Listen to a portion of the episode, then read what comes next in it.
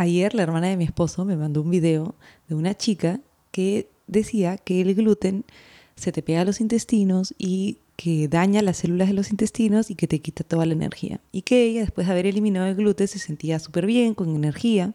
Entonces, la hermana de mi esposo me manda el video y estaba súper preocupada porque no sabía si es que debería de dejar ella también el gluten, si es que el gluten le estaba generando un problema, si es que sus hijos estaban frente a un problema o un posible problema por consumir gluten.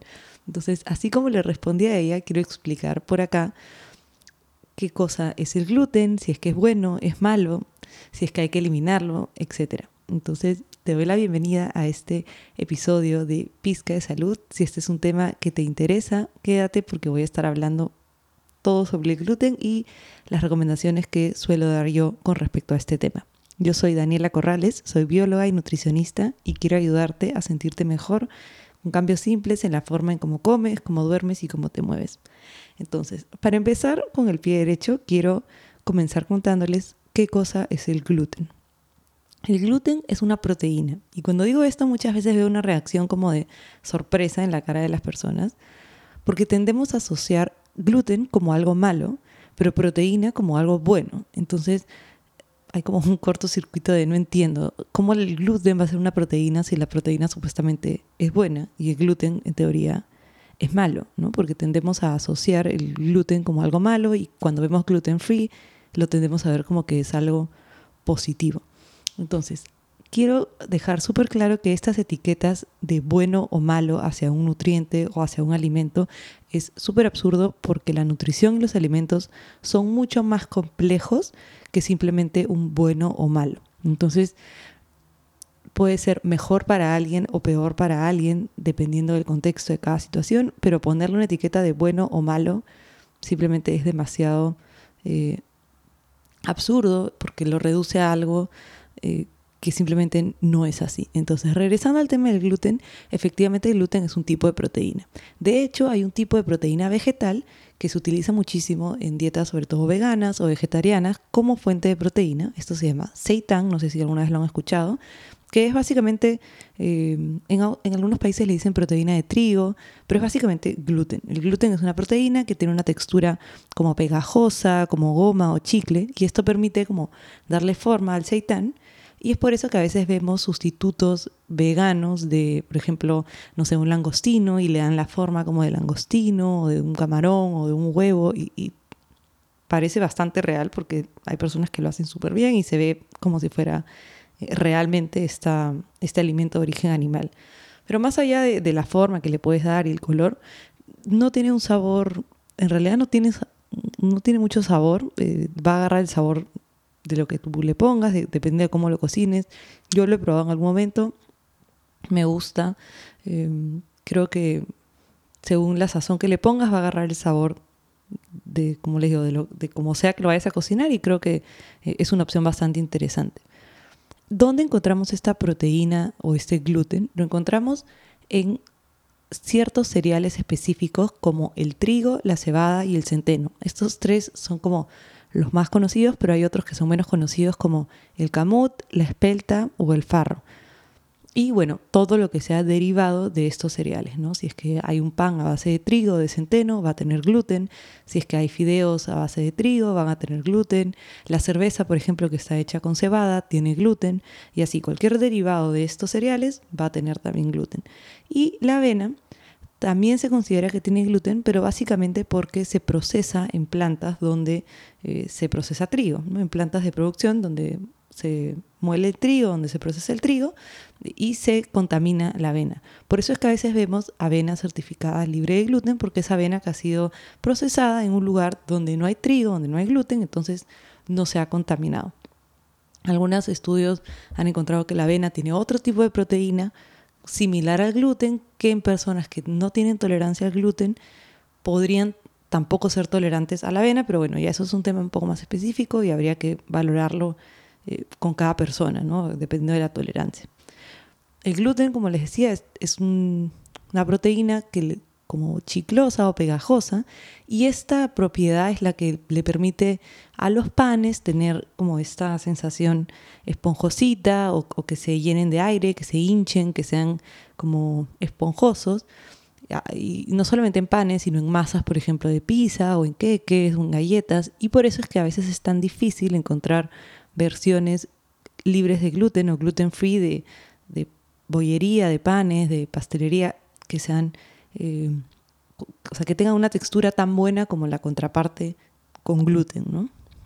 Y también, eh, justamente por esto, de que no tiene, que, los, que la versión sin gluten de estos productos no, no tienen esta proteína que les da esta propiedad tan agradable, eh, a veces es un poco difícil de conseguirla y los productos sin gluten terminan teniendo más aditivos para lograr conseguir esta misma textura, esta propiedad como esponjosa, rica. Inclusive a veces también tienen más calorías estos productos, que no pasa siempre, pero suele pasar. Entonces, em, definitivamente el gluten no lo vas a encontrar en ninguna verdura, en ninguna fruta, en ningún tubérculo. Con tubérculo me refiero, por ejemplo, a una papa, a una, un, oyuco, una yuca, un camote, arracacha, que bueno, ya es menos conocida, pero todos estos tubérculos. No hay eh, gluten en ninguna menestra o en, algunos países también les dicen granos o legumbres. Básicamente me estoy refiriendo a los frijoles, a las lentejas, a los garbanzos, payares, habas. En ninguno de estos tampoco está en ninguna semilla. En la linaza, la chía, semillas de calabaza, semillas de girasol, la jonjolí, no hay gluten. Tampoco hay gluten en ningún fruto seco, como por ejemplo en almendras, pecanas, castañas, eh, avellanas, no sé si ya dije, bueno, en ningún fruto seco, ninguna nuez hay gluten tampoco. Entonces, en realidad lo único que, se limitaría en una dieta sin gluten sería el trigo, cebada, centeno, algunos otros granos como camut, espelta, farro y todos los derivados de estos, o sea, todo lo que se haga con, estos, con estas harinas. Ahora, la pregunta del millón, ¿debo eliminar el gluten? Va a depender. Hay personas que el que el consumir gluten les es perjudicial. Específicamente estoy refiriéndome a personas que tienen celiaquía. ¿Qué cosa es la celiaquía? La celiaquía es una enfermedad digestiva autoinmune donde el consumo de gluten genera una reacción autoinmune que daña el intestino delgado. Básicamente lo que hace es eh, aplana las vellosidades del intestino en sencillo, imagínate que tu intestino tiene como unos pelitos que te lo puedes imaginar como un cepillo de dientes con todas las cerdas o como un jardín que tiene todos estos eh, palitos de pasto, ¿no? De, estas hojitas verdes puntiagudas. Y eh, con toda esta superficie, o sea, en, todos estos palitos o estas vellosidades, a través de estas vellosidades, el cuerpo puede absorber los nutrientes de lo que has comido lo que hace, lo, que sucede en una persona con celiaquía es que al comer el gluten todas estas vellosidades se aplanan, es como si pasaras una, una máquina para cortar el, pasto, el césped, o como que cortaras todas las cerdas de tu cepillo de dientes. ¿no? Entonces queda plano y se pierde toda esta superficie para poder absorber los nutrientes. Pero esto no pasa en todos los intestinos, o sea, no es que en cualquier persona que coma gluten le va, a pasar esto. Esto es una respuesta autoinmune al consumo de gluten en ciertas personas. Por eso es que lo que decía esta chica en el video de que el gluten se te pega al intestino y te malogra las células del intestino, no es cierto. Yo no sé si esta chica eh, es celíaca, no lo comentó en el video, no lo especificó tampoco. Al final yo, no la conozco y tampoco puedo... Eh, como juzgar su mensaje, eh, pero, pero sí que es cierto que esto podría confundir a alguien si es que simplemente lo escuchas y, no hay ningún contexto, ¿no? Entonces no es que esto le pase a todas las personas, simplemente es a una persona que tiene celiaquía, el consumo de gluten le genera este problema. Y como consecuencia de esto, hay un problema en la absorción de vitaminas, de minerales, de energía, termina causando hinchazón, puede generar diarreas crónicas, por ejemplo, una pérdida de peso, porque claro, todo lo que estás consumiendo no se puede absorber de manera correcta. Hay fatiga a causa de que no puedes absorber los nutrientes de lo que comes. También puede haber dolor abdominal, entre otros problemas como por ejemplo anemia también, etc. Entonces, en este caso, estas personas deben dejar de consumir gluten y simplemente es un tema como no negociable porque el gluten les genera un problema. Hay un, hay un problema para su salud directamente relacionado al consumo de gluten. Ahora, también hay otros casos en donde se puede valorar la eliminación de gluten. Por ejemplo, hay personas que tienen, se llama sensibilidad al gluten no celíaca. En este caso, estas personas no tienen una respuesta autoinmune al gluten, es decir, no les pasa esto que se eliminan o, que se les daña las, las vellosidades del intestino, pero sí tienen o sí, muestran una, una reacción al consumo de gluten. Es decir, no es celiaquía, no es una respuesta autoinmune, pero presentan una sensibilidad al gluten.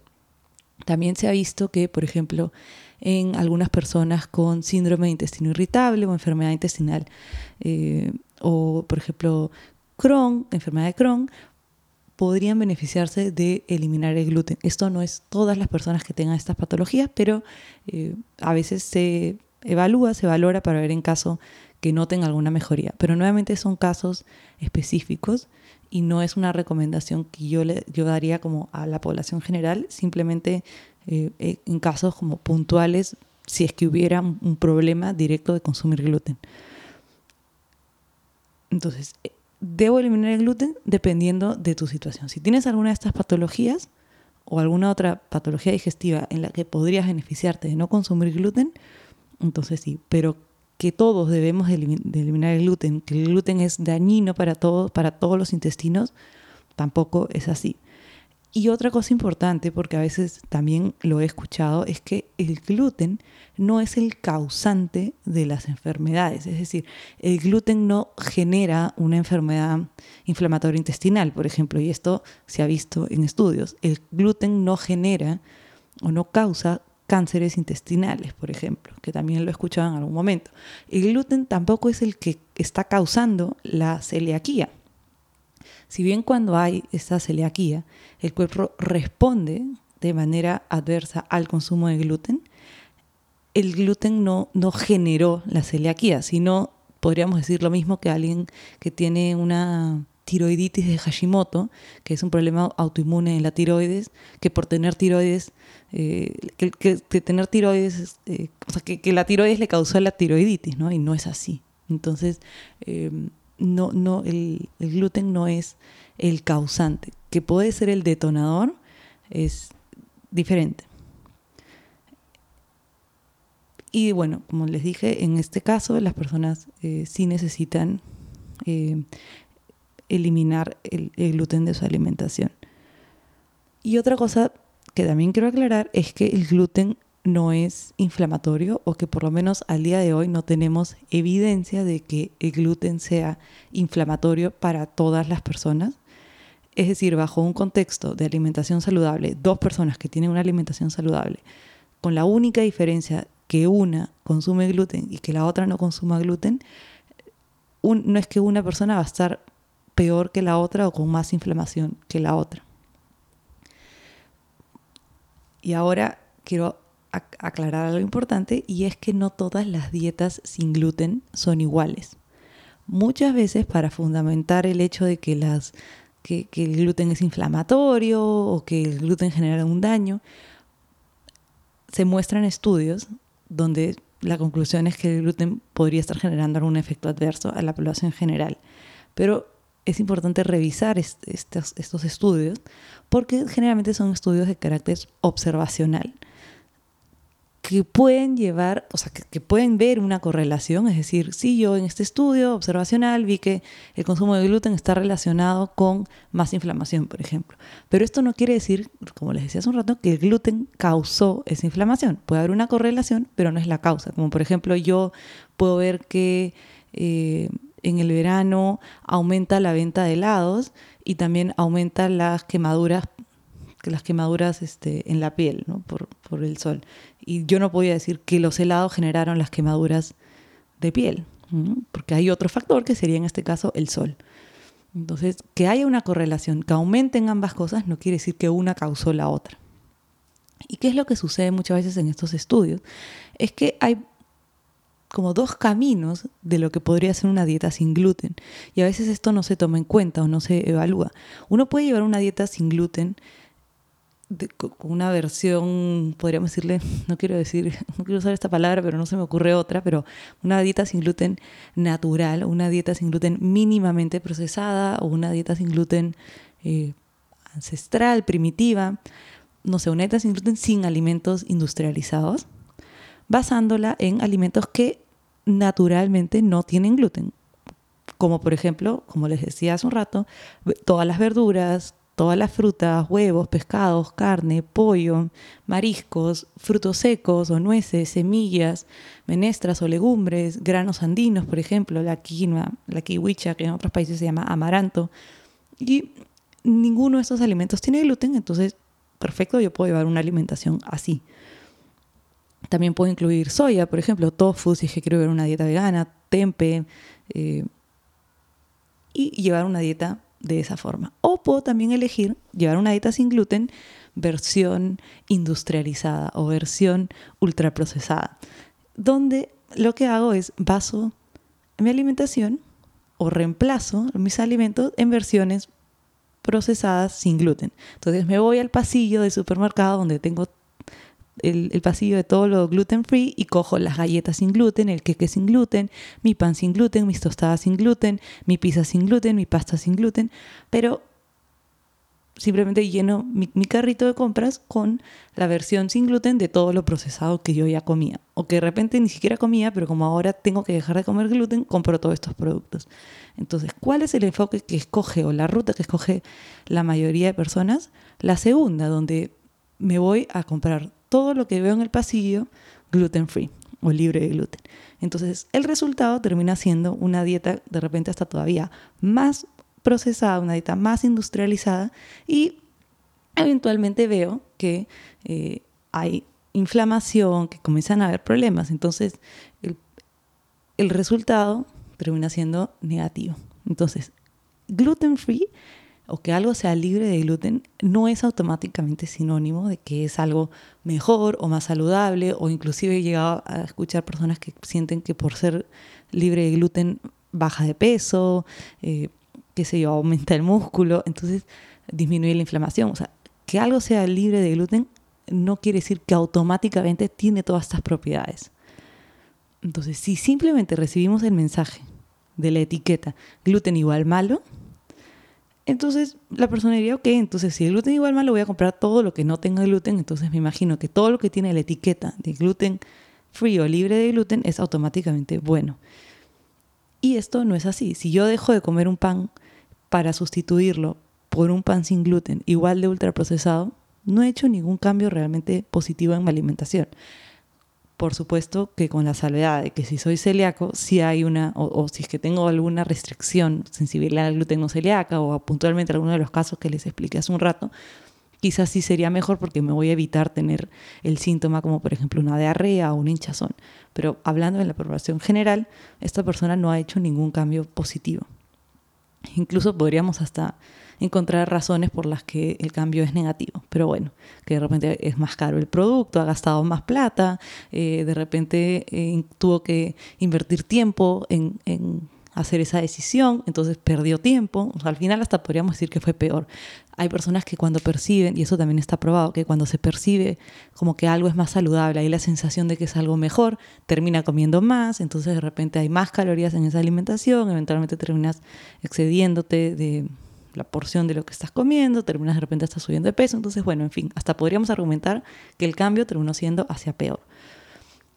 Y ahora también quiero hablar de la otra cara de la moneda, porque así como hay quienes te dicen que tienes que dejar de comer gluten, que el gluten es lo peor, inflamatorio y tal, que sube de peso y todo, que ya les expliqué que no es así, también tenemos la otra cara de la moneda, que son personas que dicen que es peligroso, que es dañino dejar de comer gluten. Entonces terminamos súper confundidos porque no entendemos el extremo.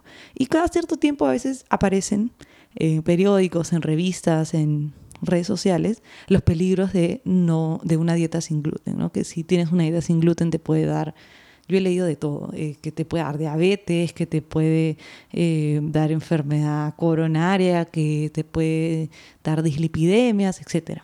Entonces, ¿qué, evidencia tenemos disponible? Que es cierto que algunos estudios encuentran una asociación entre dieta sin gluten y problemas de salud.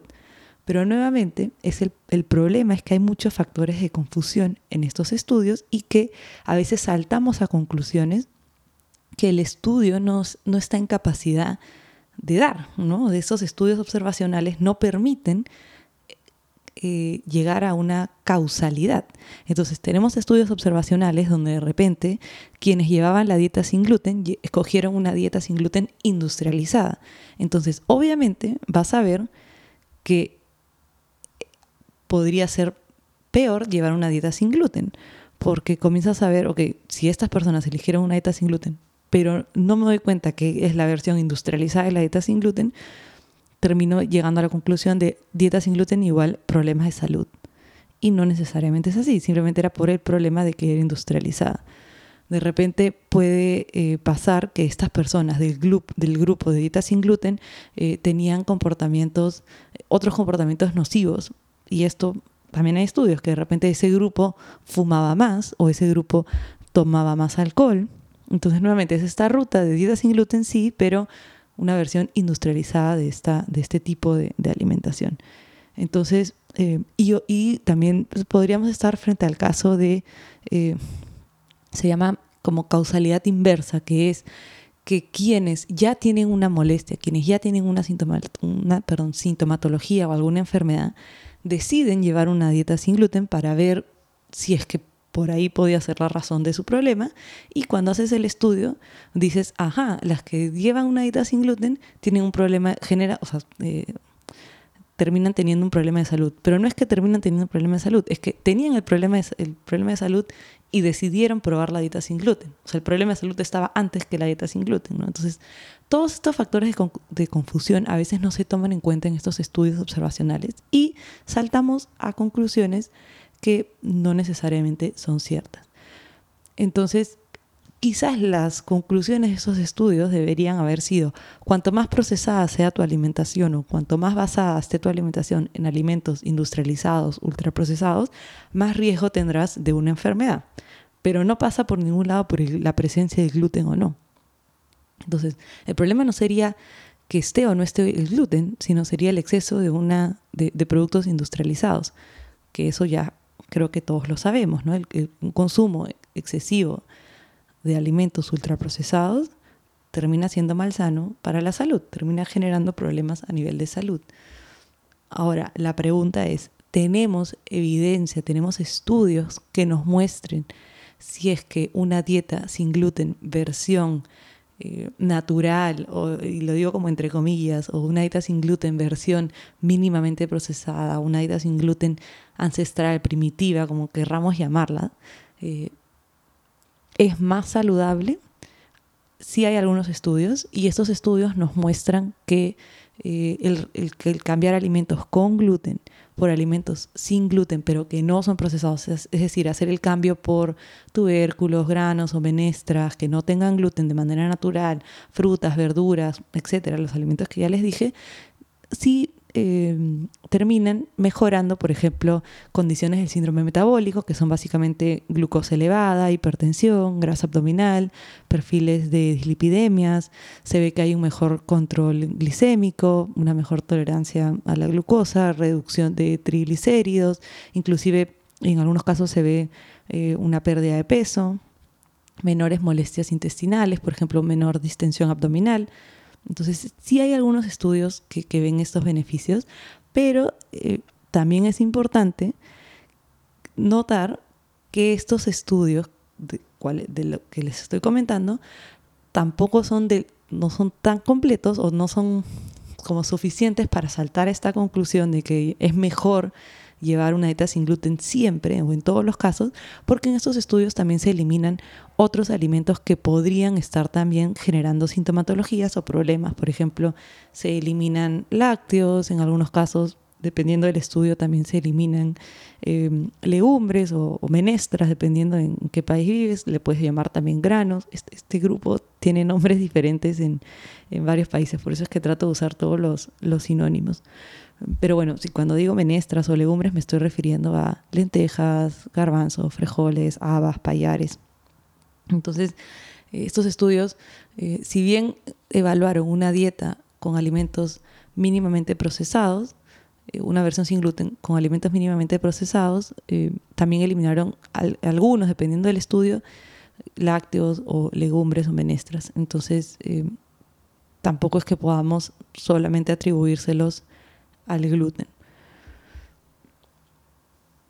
Entonces, quizás los resultados nuevamente sean, estos resultados positivos, sean más por el hecho de llevar una alimentación menos procesada que por el hecho de lo que, lo que se eliminó per se, o sea, que se haya eliminado el gluten o que se haya eliminado el lácteo, ¿no? Por ejemplo, yo sé que ahorita no estamos hablando del lácteo y no los quiero confundir, de repente otro tema podría, para otro episodio podría ser los lácteos, eh, pero regresando a, lo que estábamos hablando, no es que los resultados de repente se hayan visto per se por haber eliminado el gluten, sino por el hecho de haber cambiado alimentos con gluten por alimentos sin gluten no industrializados o no procesados. Porque si es que yo hoy día te dijera que tienes que dejar de comer gluten mañana, ¿qué sería lo que tendrías que eliminar? O sea, ¿dónde están los alimentos con gluten que consumes? Seguramente en el pan, en el cornflakes o los cereales de caja, en los queques, en las galletas, en los donuts, en las pizzas, en las hamburguesas, en el pan de hamburguesa, en de repente barritas de cereal, entonces en la cerveza del fin de semana. Entonces, es importante notar que los alimentos que estamos mencionando son alimentos ultraprocesados que no son de la mejor calidad nutricional y que generalmente también se consumen en exceso porque terminan desplazando el consumo de otros alimentos que podrían ser más saludables, como de repente más fruta, más verdura. Es decir, estos alimentos ultraprocesados con gluten nos quitan la oportunidad de consumir eh, una pieza de fruta, una porción de verduras, una porción de frutos secos, una porción de un alimento eh, también rico en carbohidratos, pero que no esté ultra, que no esté ultraprocesado, que no, que no sea industrializado. Entonces, eh, quizás el beneficio venga por ahí y no por el hecho del gluten en sí. Es decir, en estos estudios se eliminaron los alimentos con gluten, pero ¿cuáles son los alimentos con gluten que las personas suelen consumir más? Los que acabamos de mencionar. Es raro que una persona no consuma ningún alimento eh, procesado con gluten y que toda su fuente de gluten provenga de, por ejemplo, el trigo entero, ¿no? Y que la persona coma trigo entero y cebada entera y, centeno entero. Súper raro. Generalmente vienen de alimentos ultraprocesados. Entonces, por supuesto que cuando eliminas estos productos o, o, los reemplazas por otra cosa que no está procesada, que no está industrializada, se ve un beneficio. Pero no es por el gluten en sí. Entonces, todo el mundo debería dejar de comer gluten. El gluten es malo. Que, yo le recomendaría a todos dejar de comer gluten. No, para nada. Porque como ya vimos, el problema a la población general no le viene por el gluten, sino es el problema del el exceso de alimentos ultraprocesados con gluten que terminamos consumiendo. Es más, de esa frase que acabo de decir, podríamos sacar esa última partecita de con gluten. Simplemente es el exceso de alimentos ultraprocesados. Y de repente hacia eso es hacia donde tenemos que enfocar nuestra energía, nuestros recursos, nuestro tiempo, en cambiar eso, en, ver la forma, en cómo puedo disminuir la cantidad de ultraprocesados que estoy consumiendo para darle espacio en mi alimentación a otros alimentos mínimamente procesados. Entonces, eh, Creo que, creo que ese sería un, mejor mensaje. Por supuesto que hay un grupo de personas a las que definitivamente yo le aconsejaría dejar de comer gluten como acabamos de, hablar hace un rato, ¿no? Personas que tienen celiaquía, personas, eh, de repente alguna otra enfermedad autoinmune puntual podría beneficiarse de eh, eliminar el consumo de gluten, personas que tienen sensibilidad al gluten no celíaca, dependiendo del caso, si es que la persona tiene una respuesta adversa al gluten en casos de enfermedad de Crohn, en casos de síndrome de intestino irritable. Entonces, habría que valorar en esos casos. Pero para la población general, ponerle la etiqueta, el gluten es malo, y si compras algo gluten free es algo mejor, definitivamente no, eso, eso es falso. Y ahora que estaba hablando de, de celiaquía, quiero hacer una, una aclaración. Si es que tú tienes una sospecha de que podrías tener alguna intolerancia al gluten, si tú crees que el gluten podría estarte cayendo mal, que de repente tienes hinchazón abdominal después de comer, alguna molestia, y por ahí te han dicho o has escuchado o has leído de que podrías beneficiarte de eliminar el gluten, te aconsejaría no retirarlo por tu propia cuenta, porque si después quieres hacer un descarte de celiaquía, no vas a poder hacerlo porque para hacer este diagnóstico de celiaquía es necesario que la persona esté consumiendo gluten, o sea, que no haya eliminado todavía el, gluten de, su alimentación. Entonces, em, si es que estás sospechando esto, lo, primero que te aconsejaría hacer es ir al gastroenterólogo para poder hacerte las pruebas eh, de descarte necesarias. Y después, bueno, hacer, si es que se necesita, hacer la eliminación del gluten y hacerlo con la primera ruta que conversamos de una dieta sin gluten, pero no elegir el camino procesado y ir ahora por el carrito del supermercado donde está todo etiquetado sin gluten, sino más bien ir con tu carrito del supermercado a comprar todos esos otros alimentos que no tienen gluten de manera natural, como verduras, frutas, papa, camote, lentejas, garbanzos, em, quinoa, kiwicha o amaranto, etcétera, que ya las, las he mencionado varias veces, los alimentos que no tienen gluten de manera natural. Entonces, repito, si vas a escoger una dieta sin gluten, importante no irte al pasillo de todo lo que está etiquetado como sin gluten, sino elegir los alimentos que naturalmente no tienen gluten. Ahora, ¿hay algún riesgo de eliminar el gluten? Si yo decido eliminar el gluten por mi propia cuenta, ¿me estoy poniendo en un riesgo? Bueno, eso Depende. En principio no, no hay ningún riesgo de, eliminar el gluten, porque tú puedes conseguir los nutrientes con otros alimentos, no va, no va a pasar nada, tú puedes conseguir la proteína de otros alimentos porque definitivamente el gluten no es nuestra principal fuente de, proteína, entonces en principio no, no hay ningún riesgo. ¿Qué riesgos podrían haber?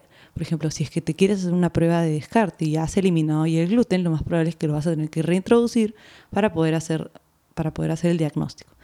Si ese no es el caso, también se ha visto, em, y, esto a veces eh, lo escucho de personas que, que han eliminado el gluten de su vida y luego por algún motivo comen algo con gluten y les cae recontra mal, o sea, eh, tienen muchos síntomas a la hora de consumirlo y a veces no es porque han como, y me dicen como, pero yo antes no me sentía así, ¿no? ahora es automático, como un pedazo de pan y me siento terrible y y antes no, antes yo podía comer pan y no me caía así. Y es porque el cuerpo comienza a como perder la tolerancia a este alimento cuando uno lo elimina. Y no pasa únicamente con el gluten. Pasa también, por ejemplo, con la lactosa. Personas que dejan de comer lácteos, el cuerpo deja de producir lactasa, ya no tiene la capacidad, como entre comillas, pierdes la capacidad de, de tolerar la lactosa y cuando vuelves a comer un lácteo te cae fatal. Entonces, eh, es porque el cuerpo se adapta a estos cambios de alimentación.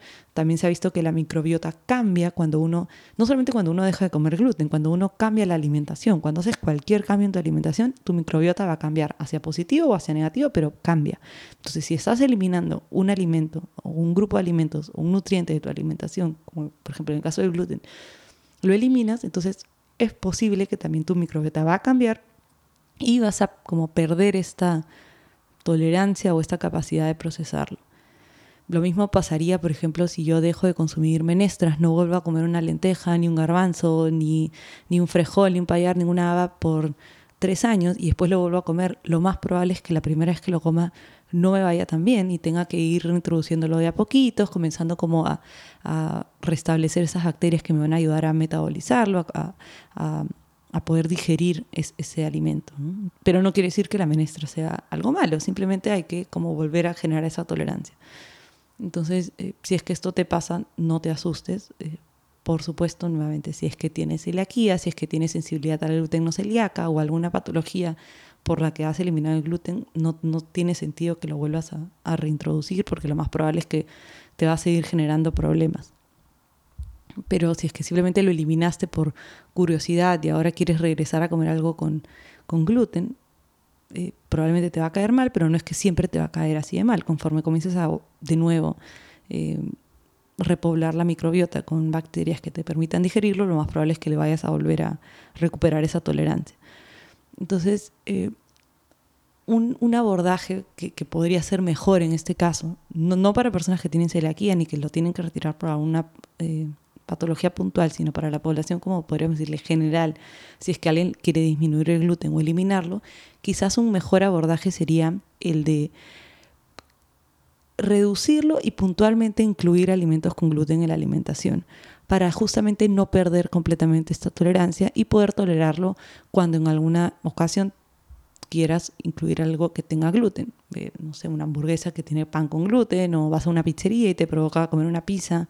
Si es que vas a comer un pan que tiene gluten de manera puntual o si vas a, no sé, un restaurante y quieres comer algo que tiene gluten, qué sé yo, y, que no pierdas esta, esta tolerancia al 100%. Entonces, ¿cómo se logra esto? Bueno, disminuyes la cantidad de gluten, pero puntualmente agregas gluten de manera eh, periódica en tu, en tu alimentación. Podría ser un par de veces a la semana o una vez a la semana o cada dos semanas una vez. Esto eh, al final es bien individual y, cada uno tiene que ir viendo como esa, esa dosis eh, ideal, ¿no? Que, es lo que es mejor para ti. Lo tienes que ir, básicamente es un proceso de prueba y error hasta ir como determinando lo cual es em, esa cantidad ideal para ti.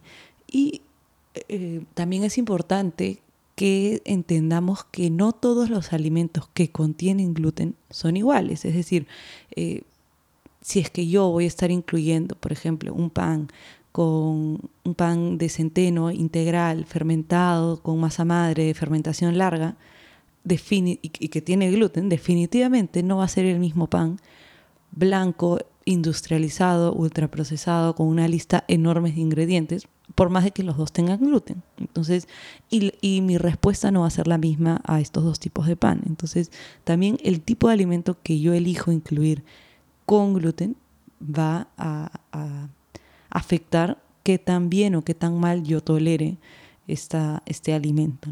Entonces, eso también es importante. Que dos alimentos tengan gluten no los hacen iguales. No por tener gluten automáticamente todos están en la misma categoría. Por eso es que les decía eso de poner la etiqueta de si tiene gluten malo, si, si, no, si no tiene gluten igual bueno, es, es, absurdo. Puede ser un alimento que no tenga gluten y que sea terrible a nivel nutricional, que de repente sea un alimento ultraprocesado, que de repente sea un alimento... Eh, que tenga una mala calidad nutricional, que de repente tenga azúcares añadidos, exceso de grasas, de repente eh, una cantidad elevada de sodio, qué sé yo. Eh, entonces, sí, como, como ir evaluando esto también, ¿no? la calidad del alimento de que estamos consumiendo. Y también saber que no pasa nada si es que yo consumo un alimento ultraprocesado de, lo que, de la calidad que sea, ya sea con gluten, sin gluten, lo que sea, de manera eh, puntual en una alimentación, porque al final nuestra alimentación se trata de, contextos, de cómo es la alimentación en general. Y no solamente la alimentación, sino también lo que yo hago en contexto, eh, el ejercicio que yo hago, mi calidad de sueño, mi salud mental. O sea, al final todo va a influir en, eh, este, como esta idea de, de, lo que es salud, esta idea general de lo que es salud y de la sintomatología que yo tenga. Entonces, así yo me coma el alimento más procesado que se me pueda ocurrir con gluten, pero el contexto de mi alimentación y, de mi vida es una vida saludable, con buenos hábitos, el, el, efecto que eso va a tener, en, el efecto como dañino o malsano que eso va a tener sobre mi salud es, es mínimo, no, no va a haber un efecto negativo. Entonces siempre hay que hablar de, contextos y, no tenerle miedo a un alimento por alguna característica puntual que tengas, porque se trata de ver como la, figura grande, no, las cosas como puntuales de, si eso tiene gluten o no. Entonces, como conclusión, número uno, no asumir que porque algo no tenga gluten automáticamente es mejor, que te va a hacer perder peso, que no es inflamatorio o que automáticamente tiene alguna propiedad especial que lo haga mejor, para nada. Que todos tenemos que dejar de comer gluten, tampoco. Que hay casos que en los que hay que dejar de comer gluten, sí, pero no porque el gluten sea malo para todos, sino porque puntualmente a esas personas el gluten les genera un problema. Entonces, por eso es que esas personas tienen que dejar de, de consumir gluten porque el, consumirlo les genera un daño, les genera una sintomatología, una molestia y hay que dejar de consumirlo por esta razón puntual. Pero no quiere decir que eh, todos tenemos que dejar de comer gluten. Que se puede tener una alimentación sin gluten que sea saludable, por supuesto, pero también se puede llevar una alimentación sin gluten que sea malsana también. Entonces, no que un producto sea sin gluten no es garantía de que algo sea más saludable que la contraparte con gluten. Y lo digo porque a veces me dicen, eh, me comí un queque, por ejemplo, ¿no? Pero sin gluten. Pero, ¿qué importa? O sea, ¿por, qué sientes como que, el hecho de que sea sin gluten es como que tiene algo mejor? Y, eh, además el queque no necesariamente era peor tampoco. O sea, que sea un queque que sea a base de harina la más refinada de trigo que se nos pueda encontrar, que podamos encontrar en el camino, tampoco es que sea eh, el diablo. O sea, eso podría entrar en, cualquier contexto de alimentación eh, sin generar ningún problema tampoco. O sea, no tenemos que sentir que tenemos que justificar las cosas que comemos y decir, no, no, no, pero era sin gluten, ¿no? Como que eso me da una tranquilidad. O sea, no pasa nada. Y lo mismo también pasa con el azúcar, pero no, no voy a entrar eh, en el tema del azúcar ahorita, si es que es un tema que te interesa, escríbeme y puedo armar un, episodio específico hablando del azúcar. Pero en el caso del gluten sí he notado que pasa mucho eso, ¿no? Como que justificamos a veces algunas elecciones de lo que elegimos consumir y, esa sensación como, no, pero no tiene gluten, nos da como una sensación de alivio, de que era mejor, de como me quito la culpa y en realidad no debemos de sentir culpa de, cuando comemos algo, eh, ni tenemos que eh, buscar la versión más sana de, algo. Eh, al final eh, todo puede entrar dentro de, dentro de una alimentación saludable. Entonces, eh, por ese lado, también importante mencionarlo. Por supuesto, nuevamente esto no aplica para alguien que tiene celiaquía, que automáticamente cuando consuma esa, esa galleta o lo que sea que tenga gluten, va a presentar un cuadro de, no sé, de diarrea o distensión abdominal o de algún malestar, qué sé yo. Eh, pero estoy refiriéndome a, una población general. Y si es que vas a elegir llevar una alimentación sin gluten, escoge la ruta de una alimentación sin gluten eh, mínimamente procesada, cambia los productos con gluten que hoy día estás consumiendo por alimentos que naturalmente no tengan gluten, que ya los he mencionado. Eh, y si es que tienes que ver una dieta sin gluten, también decirte que no es eh, el fin del mundo a veces cuando uno tiene que eliminar un alimento, un grupo de alimentos de la alimentación por un tema, eh, por una enfermedad o por una patología o por la razón que sea, eh, uno se puede sentir eh, como que es el fin del mundo, que es algo súper difícil de hacer y realmente cuando está bien manejado y cuando se adaptan las recomendaciones a la persona, a la vida que tiene la persona, esto no tiene por qué ser una tortura, ni ahora tu alimentación tiene que ser aburrida, ni restrictiva. Eh, ni, generarte un, problema. Yo he ayudado a varias personas a cambiar su alimentación a una alimentación sin gluten por distintos motivos y cuando se adaptan las, recomendaciones y cuando se adecuan las recomendaciones al estilo de vida de esta persona, realmente eh, las personas me dicen que no, no, no sienten una, una, restricción o no sienten que esto les, les impide hacer nada, que no les impide salir a comer a ningún sitio, eh, que sí, hay, quizás hay una curva de aprendizaje al inicio, que tienes que buscar un reemplazo por otro y, y decir, ok, ¿qué voy a cambiar esto que hoy día estoy consumiendo que tiene gluten por algo que no tiene? Y quizás algunas cositas sí eh, al inicio hay que hacer el cambio, pero luego en realidad no, no es que sea imposible, ni aburrido, ni el fin del mundo, porque se puede llevar una dieta muy variada, muy nutritiva, sin ninguna carencia nutricional. Em, cuando se lleva una dieta sin gluten, pero como les digo, eh, con alimentos que no son industrializados. Y por supuesto que en el caso que si tienes que llevar una dieta sin gluten, pues eh, como eventualmente ir y escoger, ok, voy a comprar la masa de pizza sin gluten porque se me antojó una pizza sin gluten y, ya, está. Pero eh, si quieres llevar una dieta más saludable, entonces quizás no basarte todos los, eh, todos los productos o todos los cambios que vas a hacer por estos alimentos ultraprocesados. Entonces, bueno, espero haber aclarado este tema del gluten, que yo sé que genera muchísima confusión.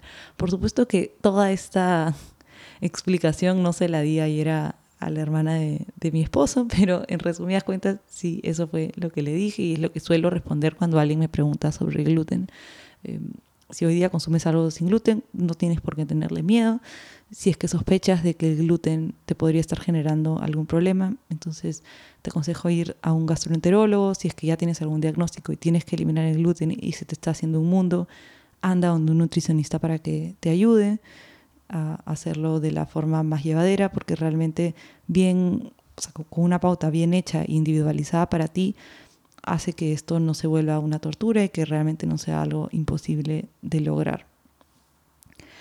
Entonces aquí los dejo, un abrazo enorme y nos vemos en el próximo episodio de Pizca de Salud.